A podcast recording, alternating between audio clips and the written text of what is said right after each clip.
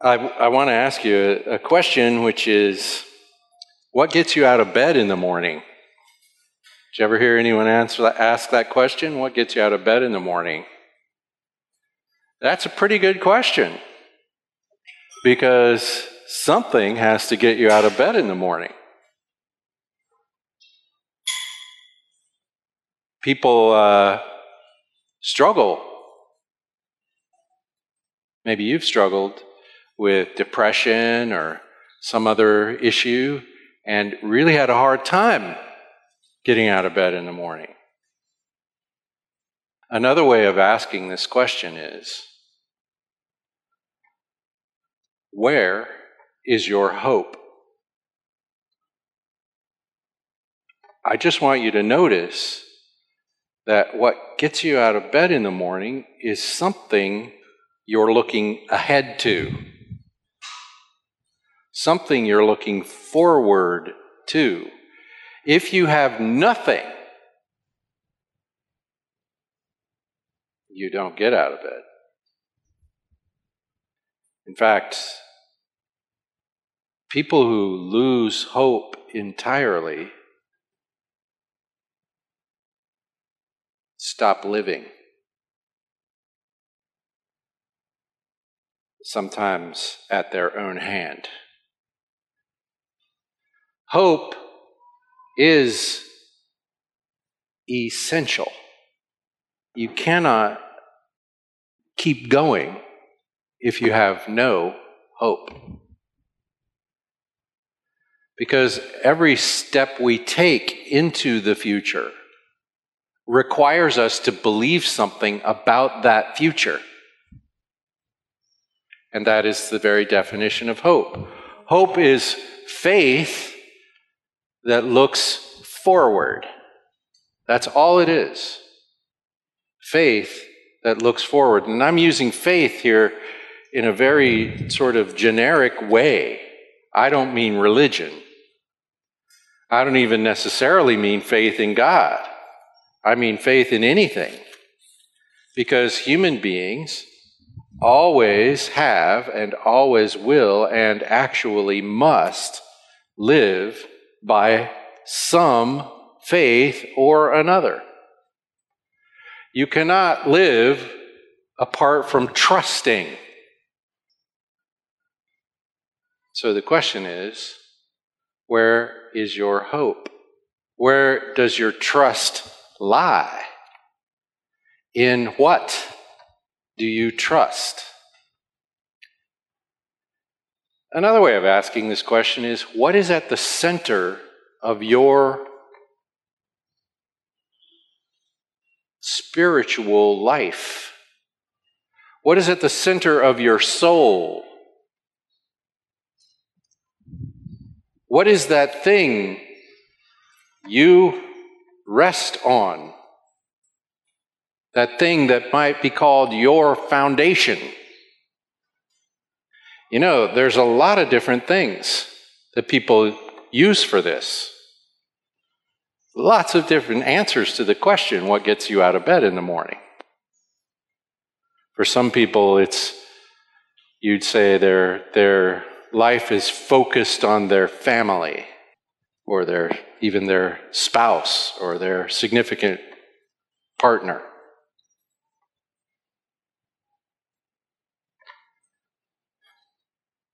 Okay, yeah, that can get you out of bed in the morning.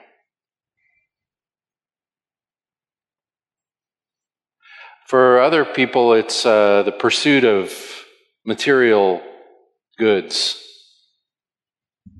Now, most of us recognize that that's not a very good one. Even the people for whom their hope lies in the accumulation of wealth will deny that that is where they put their hope. And yet, that is where they put their hope. For some people, that's the focus. That's what gets them out of the bed. What the reason I get up and go to work is because at the end of the day, I'm going to be slightly richer than I am at the beginning. Now, there's another version of that, which is people who put their hope in the promise of achievement In other words, it's not about the money, but it's about some other score on the getting things done, the work, the profession, the career. Lots of people, that's what gets them up. That's their place. That's their foundation, and that's the thing they press toward. For some people, it's pleasure of whatever kind, fun. Fun. In fact, this is very common in uh, modern culture. Are you having a good time? And the thing I'm looking forward to is having a good time. And I go to work every day so that on Saturday I can have a good time. And of course, there's a thousand different ways to have a good time. Some people, the thing that gets them out of bed in the morning is hate.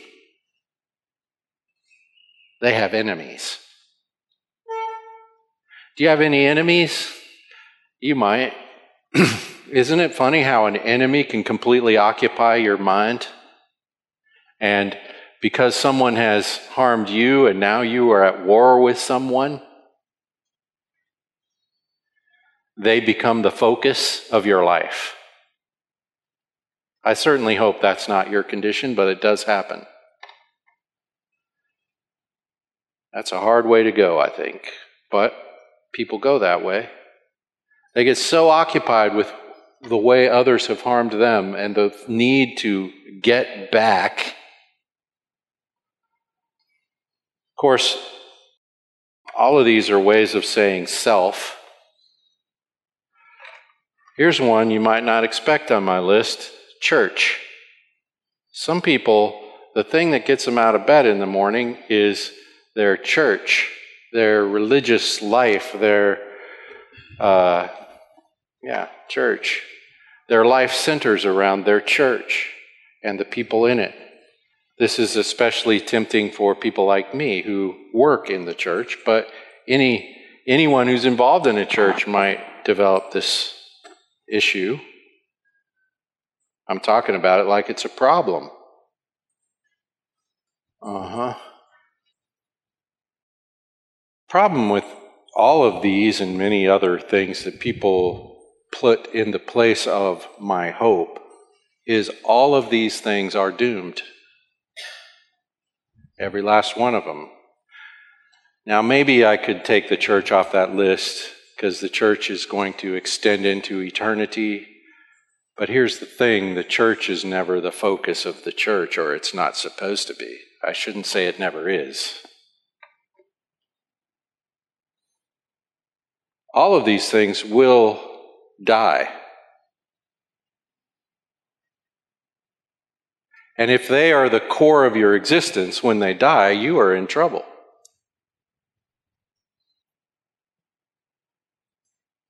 Where's your hope? I'd like to convince you today that the only hope that is not disappointing is Christ. Maybe you're already convinced. Great. But you need to remain convinced, so I'm going to tell you about that. Because here's something I've noticed as a Christian my hope is in Christ, my eternity rests in Christ. And yet, if someone does me badly, my whole life can be immediately refocused on getting even, getting mad, getting justice. I can, I can spend a lot of time worrying about whether I have enough money. Hey, you know what? You do not have enough money. I don't care how much money you have, it's not enough. So that's a disappointing hope. Work's a disappointing hope because one day you won't be able to do anything anymore. And your life is not going to be measured when your life is truly measured by how much you got done. Anyway, all these hopes are disappointing. You know what the Bible says about the our hope in Christ? It's right in the book of Romans, chapter 5. Therefore, we've been justified by faith. We have peace with God through our Lord Jesus Christ. Through him, we've also obtained access by faith into this grace in which we stand. And we rejoice in hope. Hope What's the focus of this hope? We rejoice in hope of the glory of God. That's new.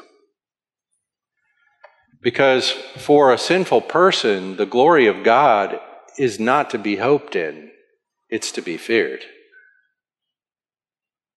Because for a sinful person, the glory of God lies in judgment. Because God's goodness and righteousness require goodness and righteousness. But having been justified, that is, having the righteousness of Christ granted to us, we now rejoice in hope of the glory of God. That's a giant reversal. And not only that, but we rejoice in our sufferings knowing that suffering produces endurance, and endurance produces character, and character produces hope. And hope does not disappoint us because God's love has been poured into our hearts through the Holy Spirit who has been given to us. So a person whose hope is in Christ has a hope that will not disappoint us. It will not fail. Many of the other places where we accidentally or sometimes intentionally locate our hope do fail. In fact, I would argue all of the other places where we put our hope will fail.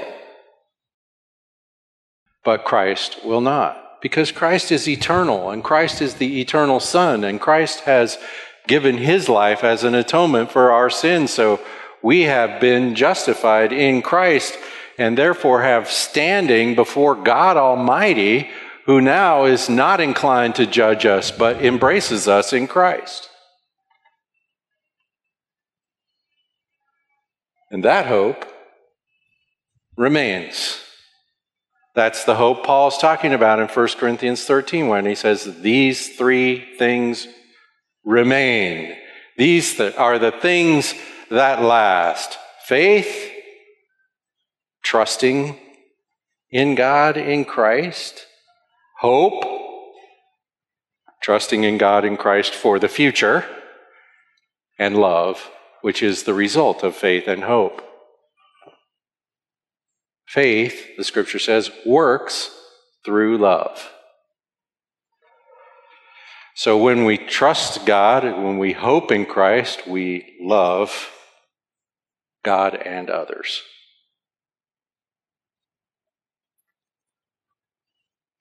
I'm talking about where your hope is because it's a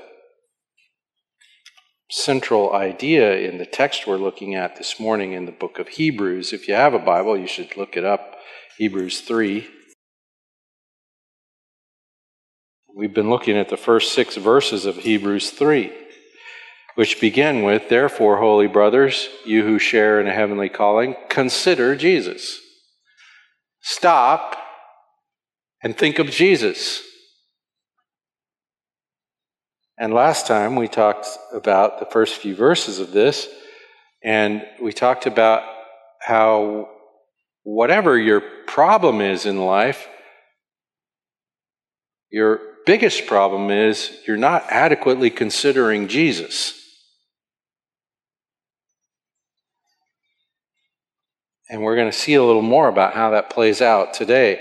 And we looked at this text where Jesus and Moses are compared, I guess is an okay word, but they're not compared in the classical way.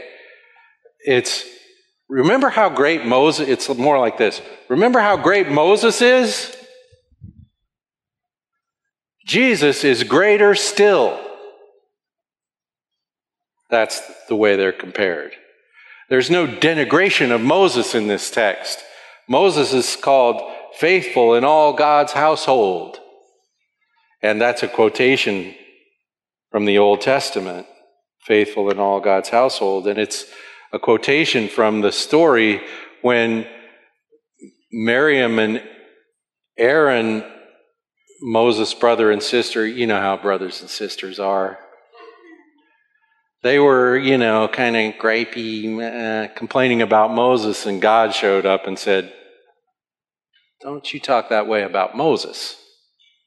Moses is the one guy ever that I meet with face to face. That's the context in, when, in which God makes this statement Moses is faithful in all my house. And the writer of Hebrews is quoting that statement. And the point of that is Moses is the person most in touch with God in all of human history up until now. So he says, like Moses, says Jesus was faithful to him who appointed him just as Moses also was faithful in all God's house. And he goes on, and more so, Jesus has been counted worthy of more glory than Moses.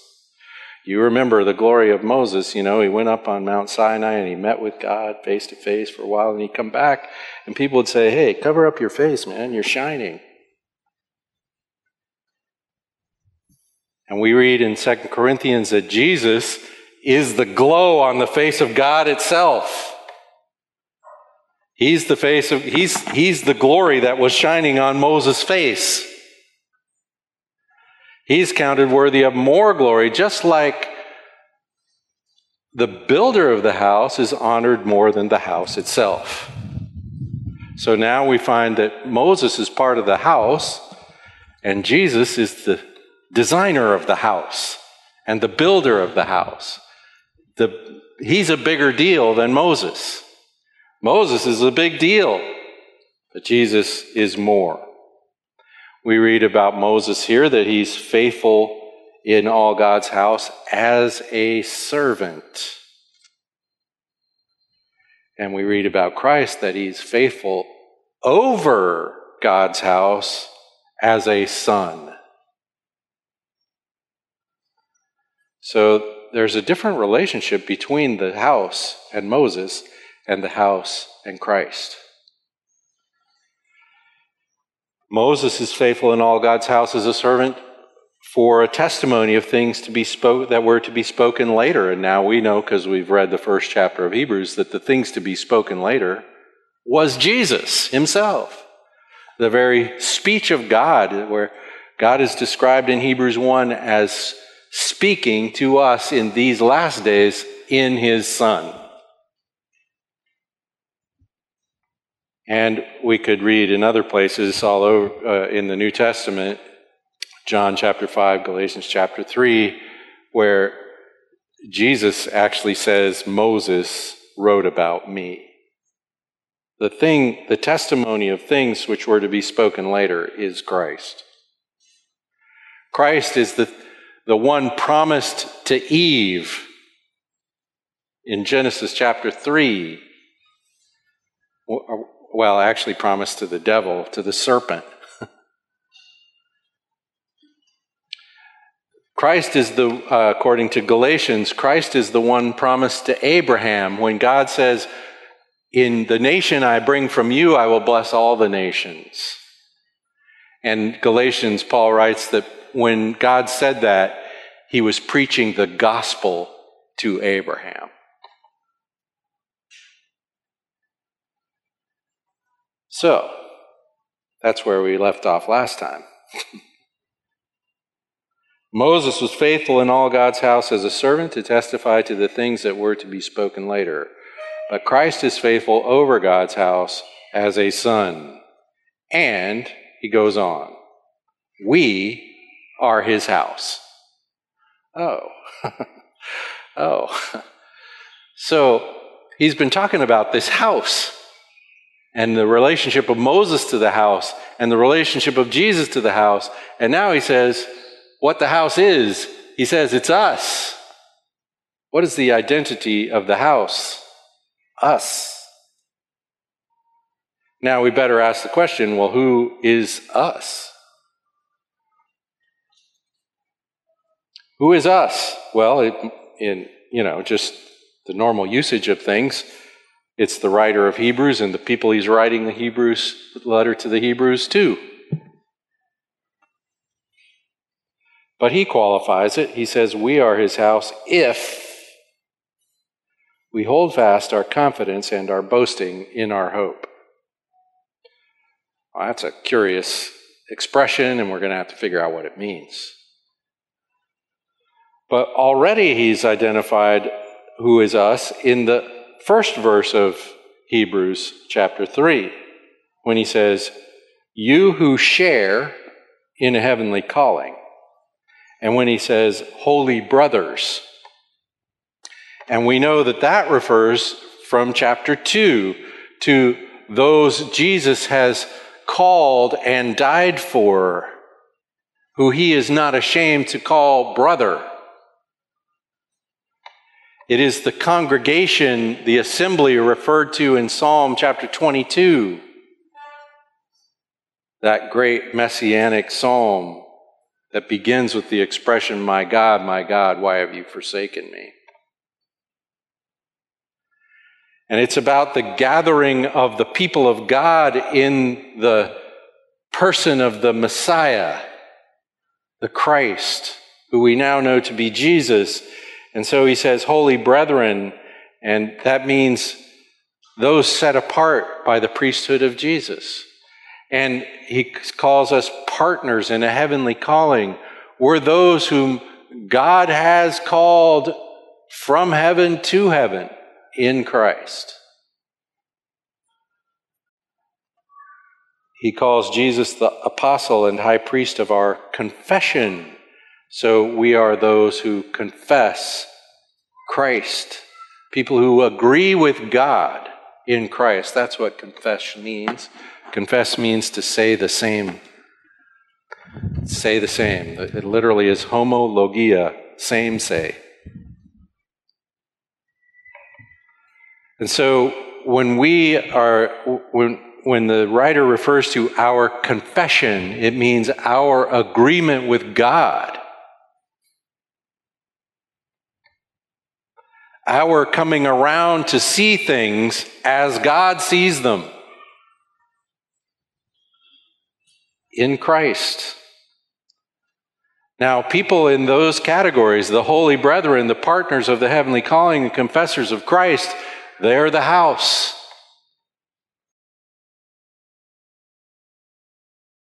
We're the house of God. That uh, express that reading we read from Ephesians chapter two. That's what it describes.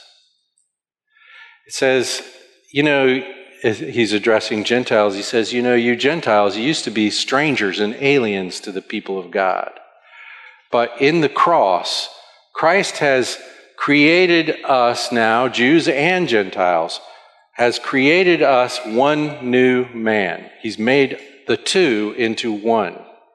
One new man, one new people, one body of Christ. And so, uh, at the end of that text, he says, and we're being built into a temple, a house a dwelling place for God. Now we know what a house does. A house is a dwelling place. A house is also an identity. This uh, idea was used in uh, the Harry Potter stories, right? Some of you are young enough, you read the Harry Potter stories. I barely know that there is a, such a thing as a Harry Potter story, so you forgive me if I get this wrong. But in the Harry Potter stories, the, the kids, yeah, all belong to one house or another. So I don't know the names of any of these houses. Some of you belong to some of these houses. Some of you have actually uttered the words, I'm of the house, uh, because you were Harry Potter fans. But anyway, you're from this house or that house. It's part of your who you are, your identity. We are of the house of God in Christ. It's who we are. It's who we are. The temple, the dwelling place of Almighty God, is the people of God. This was promised by Moses when he said, I'll live among them, they'll be my people, and I'll be their God. Now, of course, we're looking forward to the day where that is more fully realized, but it's true now. We are of the house of God in Christ. So he has these two expressions to identify who, well, who's, who's part of this house? This house, which is this group of people that belong to God in Christ. Well, how would you know if you're in the house or not? Well, it says, if we hold fast. If we hold fast. Now, it's a weird expression here. If we hold fast our confidence and our boasting in our hope. Okay. The, the, the thing itself here is the hope just so you get that to begin with. The thing we're holding fast is the hope, and that hope is the thing that produces confidence, and the thing that produces boasting, which is another way of saying confidence. So, our hope in Christ produces confidence. A Christian who has his hope firmly set in Christ is confident because he is undisturbable. He can't be thrown off, at least not easily. He's difficult to shake. And that's that process that was described in that text we read in Romans 5 that this hope produces this, our, in our suffering, it produces endurance, and endurance produces patience, and patience produces character, which leads to greater hope, stronger hope, more sure hope. And a person who's confident, whose, whose hope is firmly set, is also confident. Now, this word confident in Hebrews is an interesting word because it's the word for courage. And the reason he's using this word here is because the Hebrews need courage. And that is why he says to them, consider Jesus. Because they are afraid. And they are talking, some of them, about maybe being shaken off of Christ by their situations. I don't know what kind of situation you're facing. It's hard for me to point to anything in my life and call it persecution. But other kinds of things can also shake us and scare us and get us to kind of lean away from Jesus when they really should be causing us to lean into Jesus, right? I mean, you know this. You've had situations in your life where you've leaned away from Jesus at the very time when what you really need to do is lean harder into Jesus. We do this, and thankfully, He's a good shepherd. He keeps us together. But the, the thing about this is, we're the ones who, whose hope produces confidence. And this confidence is public courage. In other words, he's saying, look, Hebrews, I hear you're thinking about, you know, toning down your Jesus talk because you're afraid of the potential for persecution. That makes me wonder if you're part of the house. If you are part of the house, it produces confidence. It produces confidence because those of us who put our hope in Christ, well, what are they going to do to you? Really? Well, they could kill you. They could do things probably that might seem worse than that. But if your hope is in Christ, all of that will be turned upside down in the end. Everything bad will be turned good in the end in Christ. And God says if He gave you His Son, He'll give you everything along with Him. And in the end, we inherit together with Christ the universe. Nothing left out. So if your hope is in Christ, you're bold. And that's really this, this, the second thing. He says, our boasting in hope. Well, this is a boasting that isn't really boasting. Because what is the boasting of our hope other than it's boasting in something that I have only been given completely freely without any requirement from me. I just take it, I just receive it. Well, okay, so Paul writes like this. This, this isn't Paul, but this guy, I think he knew Paul. But anyway, Paul says, we, uh, the only thing I have to boast in is the righteousness of Christ, which isn't mine, but his. It's given to me and imparted and imputed to me, and then I can live from it. And so we have this boasting that isn't really boasting. We're the ones who hold on to hope in Christ. That's who's the house. That's why I asked the question where's your hope? Where's your hope? The only hope that satisfies ultimately is hope in Christ. And so we hang on to that. This word hold fast, it's going to get repeated in the book of Hebrews. It's, a, it's really great. It literally means to lash down. You might be familiar with the story of the Odyssey. Who is it? Odysseus or Homer? I can't remember who the character is. But anyway, you remember they're on a boat and they're trying, they've been in this battle and they're trying to get home. It's the story of getting home, right? It's a classical story. And, but they have to sail past this island and the island has these sirens, these mythological beings and they sing.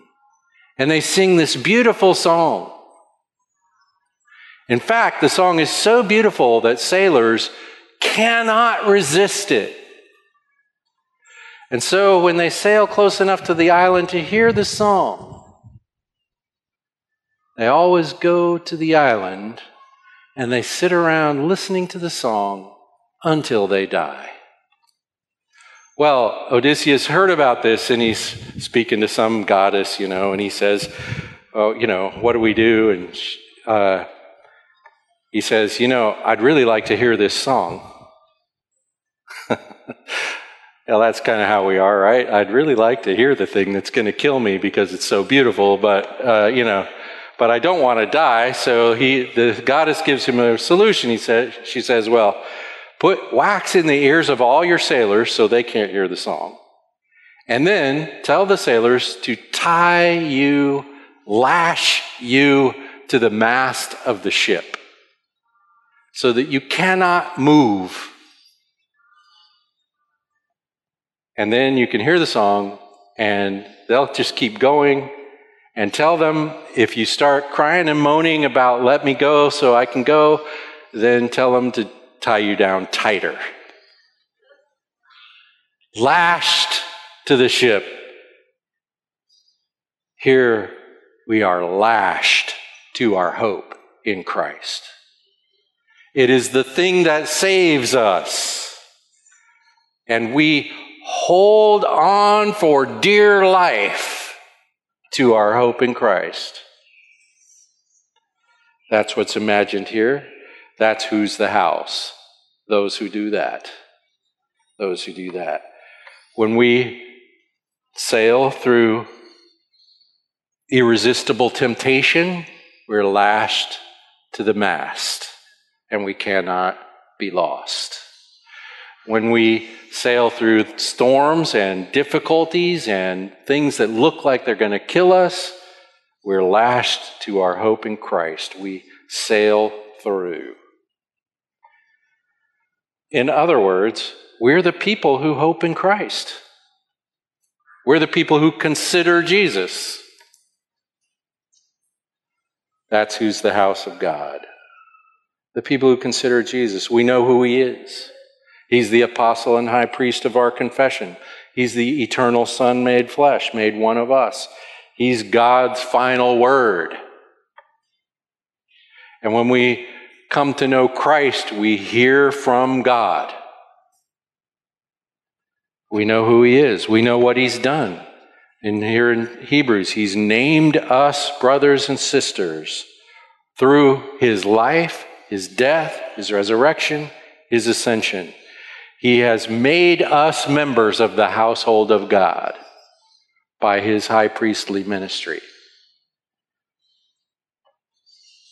We know that. We're confident in that. We trust that.